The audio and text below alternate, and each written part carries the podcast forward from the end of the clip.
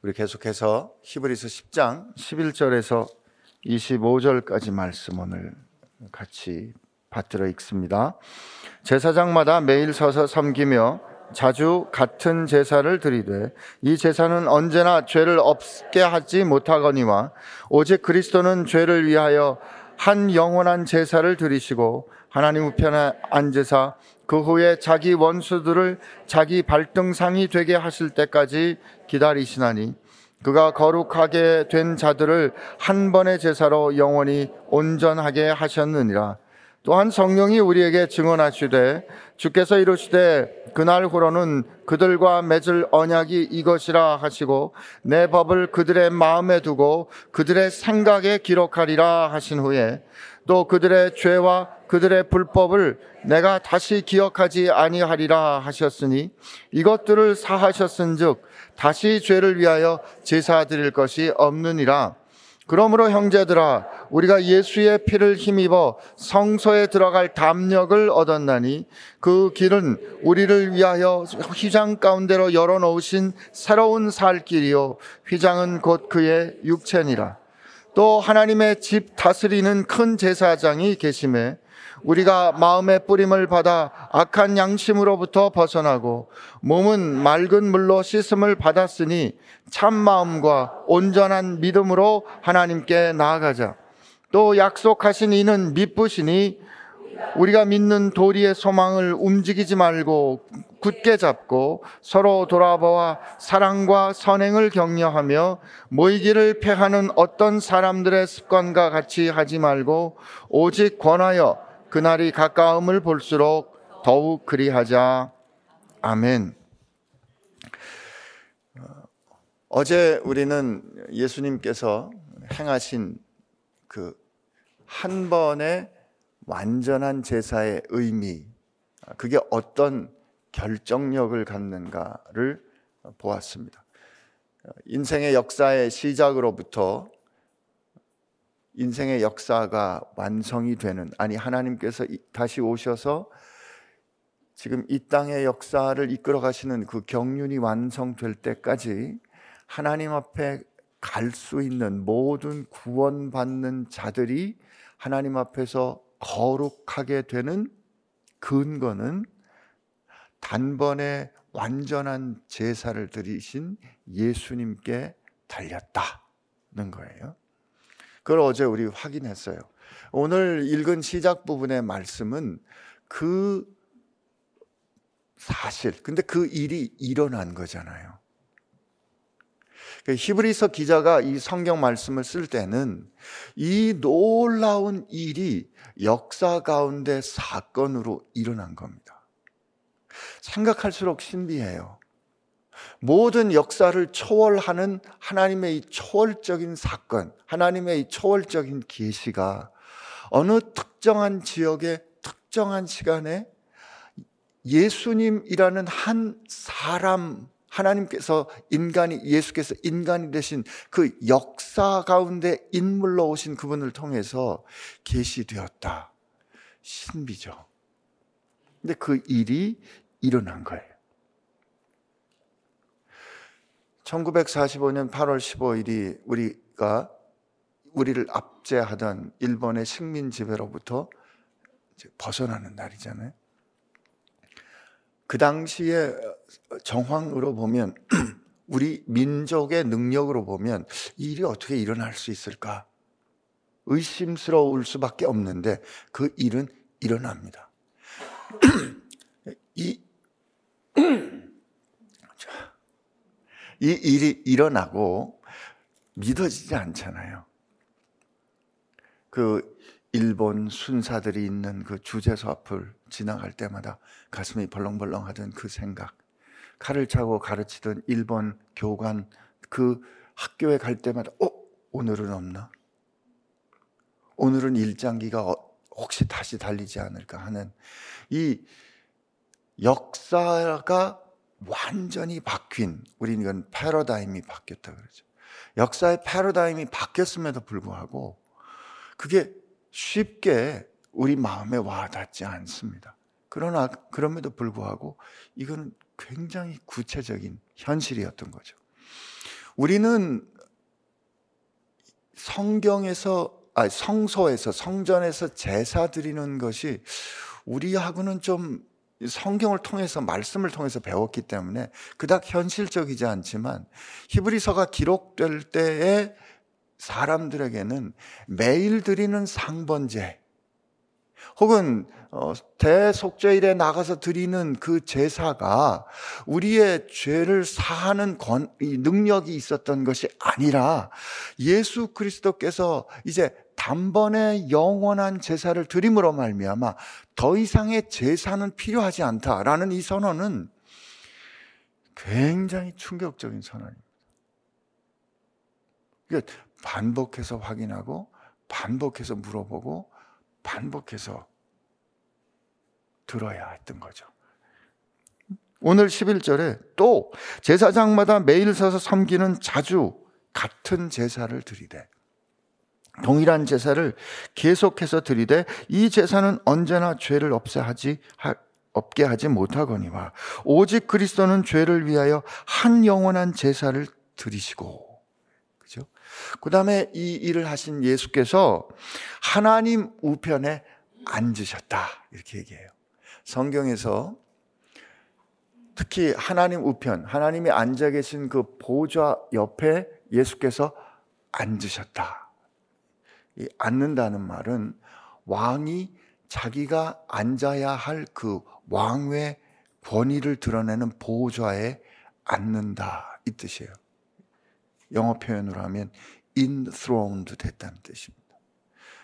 어, 얼마 전에 왜 그 정말 오래 기다리다가 영국의 왕이 된 그 찰스 국왕이 대관식 하는 거 보셨죠? 그가 대관식 할 때 어머니가 앉았던 그 왕의 자리에 앉습니다. 앉고 셉터, 홀과 그 다음에 이, 이 면류관을 쓰죠. 그게 왕으로 통치하기 시작한다 이 뜻이에요. 하나님께서 예수님께서 율법의 모든 요구와 언약을 충족해 하시는 그 제사를 완수하시고 더도 덜도 부족함이 없이 완결하시고 앉으셔서 통치한다. 이 뜻입니다. 이게 하나님 우편에 앉으셨다는 말이에요. 그 후에 자기 원수들을 자기 발등상, 이 발등상이란 말은 왕이, 어, 왕은 존귀하니까 왕이 땅을 직접 밟지는 않아요. 그러니까 왕의 발을 놓는 받침대, 영어로 footstool, 발을 놓는 의자라는 뜻이에요. 발을 이렇게 탁 올려놓는. 근데 시편의 이, 이 말씀은 시편 110편을 이제 받는 말씀인데 시편 110편에 보면 이렇게 돼 있어요. 여호와께서 내 주께 주에게 말씀하시기를 내가 내 원수들로 내 발판이 되게 하기까지 너는 내 오른편에 앉아 있으라 하셨도다. 그리고 쭉 어떻게 하나님의 아들이 통치하는가 하는 이 말씀이 시편 110편에 나옵니다. 그러므로 이 시편 110편은 메시아 시편의 하나이고 오늘 지금 이 히브리서 기자는 예수께서 행하신 그 일이 가지는 무게, 그 일이 가지는 크기를 오늘 우리에게 설명해 주는 거죠. 하나님께서, 예수님께서 그 완전한 제사를 드시, 어, 드리심으로 말미암아 여기 보면 그가 그 후에 자기 원수들을 자기 발등상이 되게 하실 때까지 기다리신나니 그가 거룩하게 된 자들을 한 번에 제사로 영원히 온전하게 하셨느니라. 영원히 온전하게 하셨다는 말은 완료했다는 표현이지만 그가 거룩하게 하신다는 건 현재형이에요. 그러니까 그가 거룩하게 하고 있는 그 역사상의 계시는 지금도 계속 일어나고 있지만 그 일은 예수님께서 십자가에 선언하신 것처럼 이미 완수된 일이에요. 이거를 계시록에서는 그 이마에 하나님께서 정하신 자가 인칠 때까지 이 땅에 하나님의 심판이 들어오는 바람을 이 천사들이 붙잡고 기다리게 하시죠. 예수님은 이걸 요한복음에 아버지께서 내게 주신 자 내가 마지막 날에 하나도 잃어버리지 않고 다시 살린다 하셨어요. 그러므로 하나님은 구원하실 자를 아시기 때문에 하나님이 아시고 그리고 그가 이미 다 이루었다 선언하시고 선언하신 그 일을 지금 이루어 가고 있기 때문에 우리에게 구원의 확신이 있는 겁니다. 내가 확실히 믿기 때문에 내가 확 실히 믿으려고 애쓰기 때문에 구원의 확신이 있는 것이 아니라 그분께서 이미 다 이루었다고 선언하셨고 이미 보좌에 앉으셔서 이 역사를 통치하고 있는데 하나님께서 승리를 완전히 결정하신 그 일이 결정적으로 결정되었지만 그 완성이 되는 날까지 지금 가고 있는 거예요. 그게 자기 원수들이 자기 발판이 될, 되는 그날까지. 하나님은 작정하신 그 수가 충만하게 이를 때까지 그 역사를 계속 이루어가고 계신 거죠, 지금. 이게 여, 지금 여러분과 제가 살고 있는 역사예요. 우리가 갖고 있는 신앙의 어, 중요한 문제 중에 하나는 예수님께서 행하신 일, 그리고 그분이 가, 그분이 어떤 분인가를 우리 크기로, 우리만큼으로 제한하는데 문제가 있어요. 아주 심각한 문제예요. 그죠?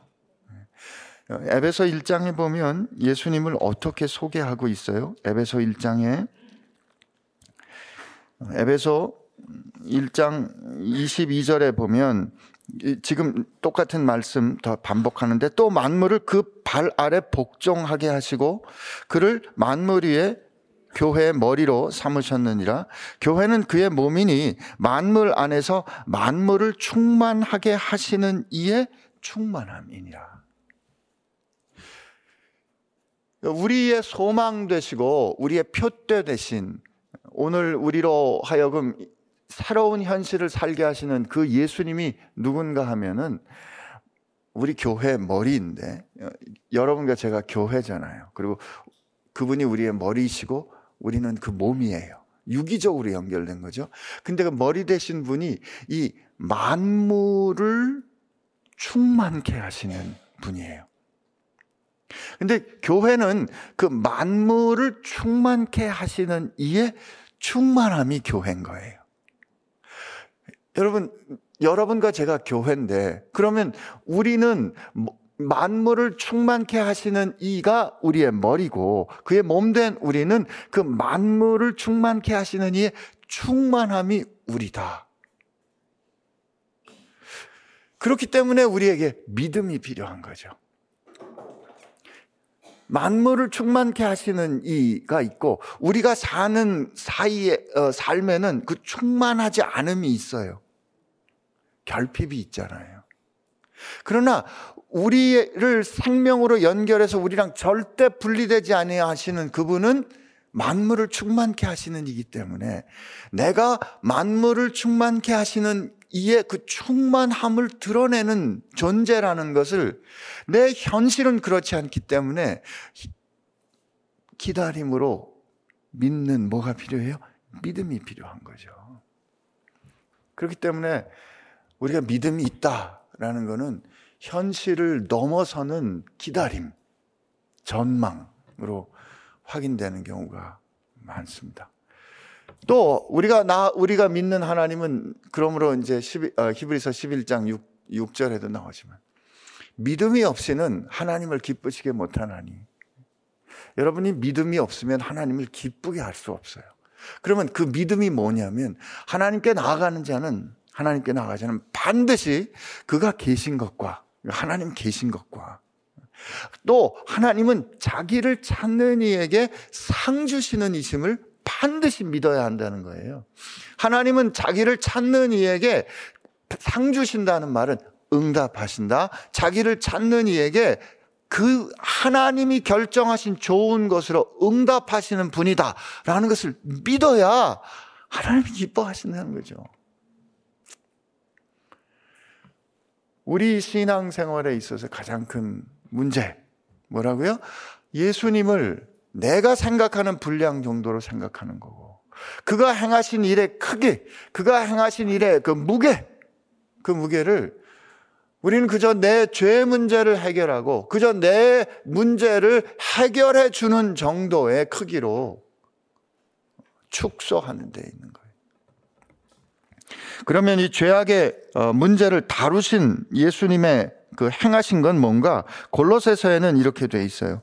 골로새서 2장에 보면 13절에 또 범죄와 육체의 무할례로 죽었던 너희를 하나님이 그와 함께 살리시고 우리의 모든 죄를 사하시고 우리를 거스르고 불리하게 하는 법조문으로 쓴 증서를 지우시고 제하여 버리사 십자가에 못 박으시고 통치자들과 권세들을 무력화하여 드러내어 구경거리로 삼으시고 십자가로 그들을 이기셨느니라.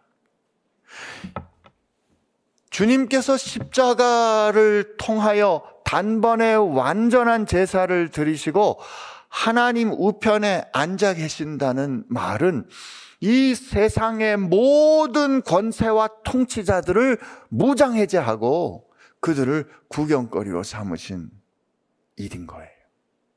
그분이 우리의 머린 거죠. 그 일이 일어났다.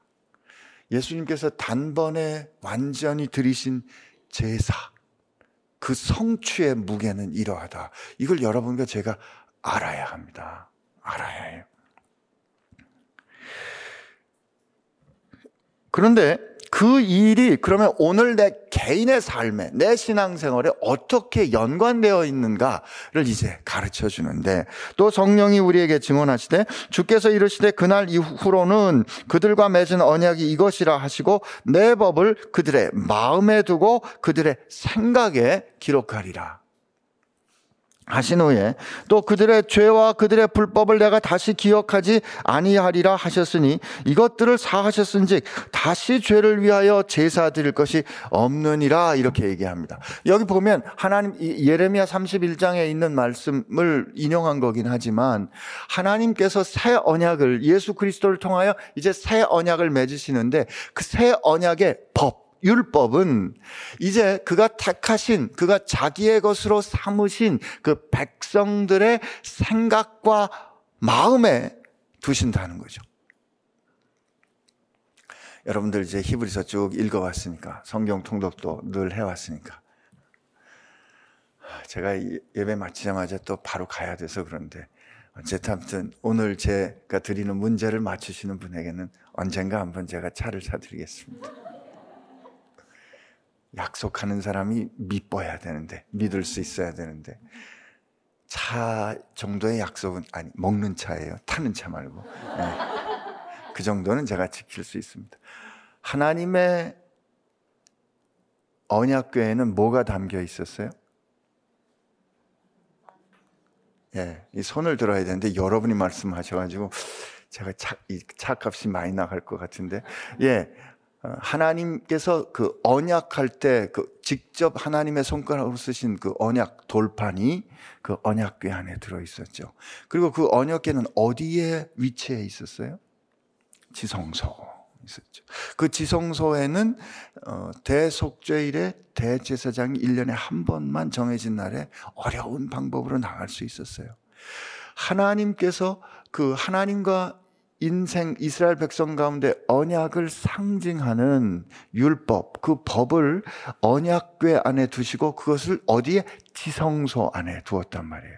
그런데 오늘 하나님께서 뭐라고 말씀하시냐면 내가 새 언약을 맺는데 그 새 언약의 법, 내 법을 그들의 생각과 마음에 두겠다, 쓰겠다 말씀하시는 거예요. 그럼 그 말은 무슨 뜻이에요? 하나님의 말씀, 하나님의 언약의 말씀이 있는 곳이 하나님의 지성소라면 하나님이 이제 이 새로 바뀐 패러다임이 바뀐 새 시대에는 하나님의 지성소를 어디로 삼으시겠다? 그 백성들의 마음과 생각으로 삼으시겠다는 거죠.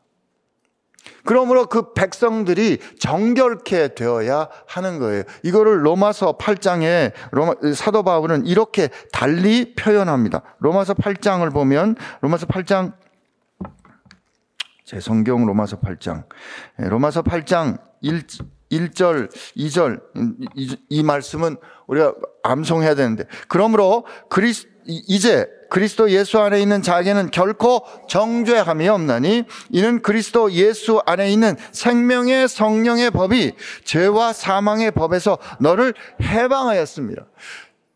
정죄함이 없다라는 거 오늘 히브리서에도 돼 있고 그리스도 안에 있는 생명의 성령의 법이 너를 죄와 사망의 법에서 해방하였다라는 이 표현이 오늘 우리의 표현에는 새 생명의 언약의 그 법을 너희 마음과 생각에 두었다. 그러므로 하나님이 우리 가운데 거하는 성소가 우리 가운데 자리 잡게 된 거죠. 그런데 그 그렇기 때문에 오늘 읽은 말씀 19절에 뭐라고 되어 있냐면 그러므로 형제들아 우리가 예수의 피를 힘입어 성소에 들어갈 담력을 얻어 여기 이제 두 가지 이 저 이유가 나오는데 첫 번째가 우리가 담력을 얻었다. 예, 이렇게 얘기해요. 담력을 얻었으므로 담력이란 말은 담력, 확신, confidence. 우리가 확신을 갖게 되었다. 근데 그 확신을 갖게 되는 것이 뭐냐면 성소에 들어갈 확신을 갖게 된 거예요. 하나님의 거룩한 지성소에 옛날에 못 들어갔는데 지금은 성소에 들어가는 확신을 갖게 되었다. 첫 번째 그 이유는 예수의 피로 말미암아 우리를 위하여 죽으신 예수의 피로 말미암아 우리가 성소에 들어가는 확신을 얻었으므로 또 두 번째 우리가 성소에 들어갈 담력을 얻는 이유는 우리에게 새로운 길이 열렸는데 그 새롭고 살아있는 길이 열렸는데 그 길은 과거에 성소로 가는 것을 막아두었던 휘장 가운데로 열어놓으신 길인데 그 열어놓으신 그 휘장은 예수님의 육체이다. 이게 어, 앞에 말한 예수님의 피로를 다시 한번 성경 어, 성전의 구절을 통해서 우리 가운데 허락 설명해 주는 거예요. 지금 예수님을 통하여 이제 우린 하나님이 계신 것을 마무떼고 그 나갈 수 있는 얼굴과 얼굴을 마주 대할 수 있는 담력, 확신을 얻게 되었으므로 첫 번째. 두 번째, 그리고 그 일을 중보해 주시는 하나님의 집을 다스리시는 큰 제사장 멜기데세덱의 반차 를 따라오신 예수님이 큰 제사장 되시고 그들이 그분이 우리와 유기적으로 연관된 우리의 머리 되시는 그분이 계시기 때문에 그러므로 22 2절에 그러므로 뭘 하자 해서 그러므로 22절의 뒷부분에 하나님께 나아가자 이렇게 되 우리가 하나님 앞에 나아갈 수 있는 성소에 나갈 수 있는 담대함을 확신을 얻었는데 예수님의 피로 길 대신 예수님을 통하여 그리고 예수님이 그 일을 실제로 통, 이 다스리시는 제사장이 되셨으므로 그러므로 하나님께 나아가자는 거죠. 근데 그러면 하나님께 나아가자라는 것이 그러면 무엇인가 그게 참 마음과 온전한 믿음으로 나가는 거예요. 그럼 참 마음과 온전한 믿음이란 무엇인가 하는 것은 우리가 과거에 죄로부터 우리가 과로, 과거에 죄인이라는 생각을 가졌지만 그 죄 때문에 가졌던 그 죄책감을 가진 양심으로부터 우리가 마음에 뿌림을 받았어요. 깨끗함을 입었어요. 그 마음의 깨끗함을 입은 그 마음과 그 다음에 몸은 맑은 물로 씻음을 받았다 하는 이 마음과 몸을 가지고 나아가는 것, 하나님께 나가는 이게 참 마음과 여기 보면 참 마음과 온전한 믿음으로 나아가는 거예요. 제가 앞서서 이 패러다임이 바뀐 거를 얘기했어요. 그 패러다임이 바뀌었기 때문에 우리는 어, 지성소 하나님의 지성소를 우리 가운데 우리 가운데 두셨기 때문에 이제 우리가 담대함으로 나아갈 수 있다. 그 일을 그리스도께서 하셨다. 그러므로 우린 하나님께 날마다 가까이 가야 된다. 지금 이렇게 얘기하는 거예요. 그 가까이 나가야 하는 것은 우리의 마음과 참 마음과 온전한 믿음, 흔들리지 않는 믿음으로 나아가는 건데 그 마음은 다시 표현하면 예수 그리스도를 통하여 깨끗해진 심령과 그리고 맑은 물로 씻은 우리의 몸. 저는 이것은 우리의 삶과 행실이라고 믿어요. 그걸로 하나님 앞에 나아가는 건데 그 하나님 앞에 나아가는 것이 무엇인가를 23절부터 25절까지 우리 삶에서 구체적으로 설명해 주는 건데 첫째는 23절에 또 약속하신 이는 믿으시니 우리가 믿는 도리의 소망을 움직이지 말고 굳게 잡고 이, 여기서 말하는 것은 굳게 붙잡아 고백하는 소망을 굳게 붙잡아 이게 하나님 앞에 나아가는 거예요. 근데 우리가 우리에게 허락해 주신 우리가 고백하는 이 소망을 굳게 붙잡을 수 있는 이유는 그 소망의 이유 대신 아니 산 소망 그 자체가 되신 예수님이 우리에게 약속을 주시는데 언약을 주시는데 약속을 주시는 분이 믿을 만 하기 때문에 그래요. 여러분 우리가 믿음 이 약속과 관련해서 헷갈리기 쉬운 거는 약속이 그럴듯 하면 우리 믿으려고 그래요. 이런 분들이 되게 사기 당합니다. 약속을 어, 분별할 때 약속은 그 내용이 그럴싸한가 이전에 약속을 하는 이가 누구인가가 약속을 주는 이가 믿을 만한가를 확인해야 되는 거예요. 하나님은 우리를 향한 그의 사랑을 우리를 향한 깨지지 않은 언약을 예수 그리스도의 생명으로 확증하신 분이에요. 말씀하신 것을 온전히 이룬 그 약속을 주신 분가 믿을 수 있기 때문에 우리가 고백하는 이 도리, 믿는 도리의 소망을 굳게 붙잡는 거, 이게 하나님 앞에 나아가는 거예요. 그 다음에 하나님 앞에 나아가는 게 무엇인가 하면은 서로 돌아보라는 거예요.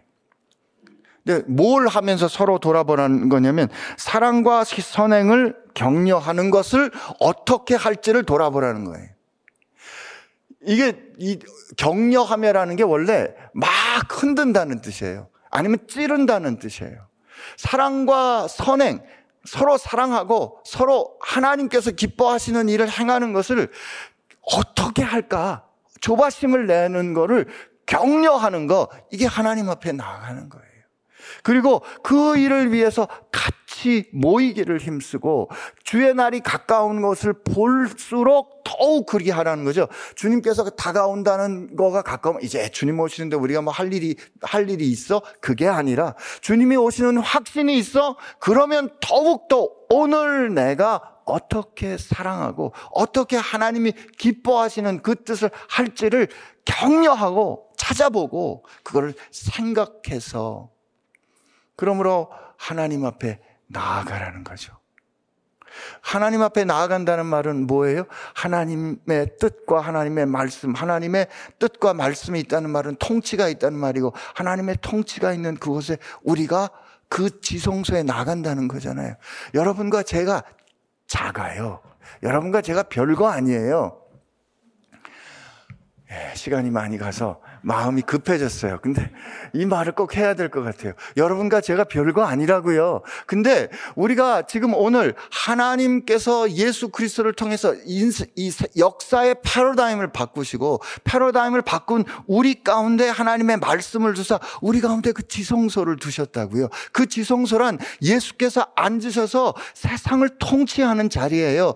여러분과 제가 하나님 앞에 그러므로 가까이 나가서 오늘 내가 만나는 사람들에게 그 하나님께서 우리를 통치하시는 소망을 가지고 그들을 어떻게 하나님의 뜻에 따라 사랑할까? 그들 가운데 어떻게 하나님이 기뻐하시는 일, 선행을 할 수 있을까를 고민하고 찾고 그것을 생각하는 것, 그게 하나님 앞에 나아가는 거고요. 하나님 앞에 나아가는 것이 하나님께서 세상을 통치하는 그 하나님의 뜻과 공진하는 것이라면 여러분들이 오늘 하나님 앞에 나아가는 그 일은 역사를 이끌어 가시는 하나님의 통치에 참여하는 게 되는 겁니다. 이 영광을 누리게 하신 분이 예수님이기 때문에 오늘 우리 삶 가운데 그 지성소를 여신 예수님을 깊이 생각하는 또 하루가 되시길 바랍니다. 같이 기도하겠습니다. 하나님, 우리가 힘들고 어려울 때 우리가 왜 또 참아야 합니까? 하나님 힘들어요 하는 생각이 들 때가 있습니다. 하나님 정말 하나님 기뻐하시는 일 하는 거 쉽지 않은데 우리가 그렇지만 다시 한번 나를 깨우쳐 흔들어 아니야 이렇게 하면 안 되지 하고 정신 차리는 일이 쉽지 않습니다. 그러나 하나님 그렇게 하는 것이 지성소에 나아가는 것이요 에덴에 잃어버렸던 그 낙원을 회복하는 것이며 오늘 내 머리 대신 주님과 생명을 함께 나누는 것이라는 것 알게 해주셨사오니 주여 그 생명을 담아내는 심장이 하나님 오늘 내 삶의 모습 가운데 벌떡 벌떡 뛰며 일어나게 하여 주옵소서. 이렇게 우리 하나님 앞에 한번 결심함에 같이 기도합시다. 하나님 아버지 감사합니다. 오늘 이 시간 우리 성도들로 하여금 하나님께서 허락해 주신 이 놀랍고 아름다운 일이 무엇인지 그 놀라운 역사에 참여하는 것이 무엇인지 다시 한번 묵상할 수 있도록 해주셔서 감사합니다. 하나님 감사합니다. 참으로 감사합니다. 우리 귀한 믿음의 성도들, 그러므로 오늘 내 삶에 어, 착한 행실이 오늘 내 삶의 누군가를 향한 사랑의 고백이 바로 지성소에 나가는 것이요. 그것이 하나님의 통치에 하나님의 다스리심에 보좌에 앉으신 주님의 통치에 참여하는 것이라는 것 알아서 주님 앞에 오늘 한 발짝 더 나아가는 아니 주님과 함께 동거함을 누리는 주의 백성 되게 하여 주옵소서. 주님 오늘 하루 더 예수님을 깊이 생각하는 어, 주의 자녀들 되기 원합니다. 하여 우리의 눈을 열어 우리가 비록 세상은 아무것도 아니라고 우리를 향하여 무시할지라도 하나님은 이 아무것도 아닌 나를 들어 하나님의 통치를 이루어내는 도구로 주의 손으로 주의 발로 삼으셨음을 기억하여 하나님 오늘 하루 주님 앞에 나아가는 저희 되게 하여 주옵소서. 내가 하나님 앞에 나아가는 것은 내가 누군가를 향하여 고백하는 사랑과 누군가를 위해 순종하는 하나님의 뜻으로 확인되는 것임을 아는 지혜를 우리 가운데 허락하여 주실 줄로 믿습니다. 이제는 그 일을 온전히 이루신 우리의 대제상 되신 예수님의 은혜와 우리 하나님 아버지의 사랑하심과 이 놀라운 영광을 오늘 하루 또 누릴 수 있도록 우리를 자극하시고 격려하시는 성령님의 역사하심이 오늘 그 지성소로 거침없이 나가는 삶을 누리기로 다시 한번 결심하는 교회와 지체 가운데 함께 하시기를 주의 이름으로 축원하옵나이다. 아멘.